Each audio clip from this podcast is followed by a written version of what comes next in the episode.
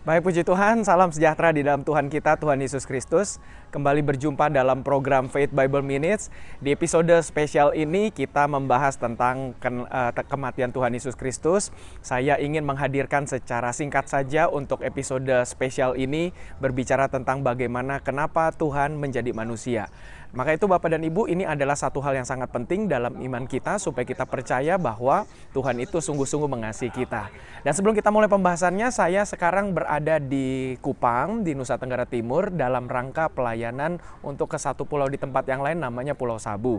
Dan berkesempatan ini saya melakukan uh, rekaman untuk memberikan pembahasan dalam episode Faith Bible Minutes dalam momen spesial perayaan Paskah ini.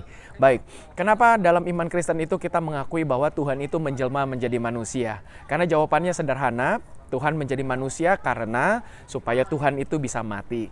Dan pertanyaan kembali berlanjut kepada kenapa Tuhan harus mati? Jawabannya juga tetap sederhana karena Tuhan itu perlu mati supaya ikatan perjanjian hukuman dosa itu dapat dibatalkan. Kenapa? Karena memang perjanjian antara Tuhan dengan Adam itu terikat dengan hukuman apabila Adam melanggar maka Adam terikat dengan dosa. Maka itu Adam terkena hukuman dengan dosa ini. Maka itu dengan demikian Tuhan memang harus mati supaya perjanjian tersebut itu bisa digugurkan. Nah, maka itu dengan Tuhan menjadi manusia dan Tuhan mati di atas kayu salib, itu adalah gambaran supaya Tuhan bisa menggugurkan perjanjian dengan Adam itu.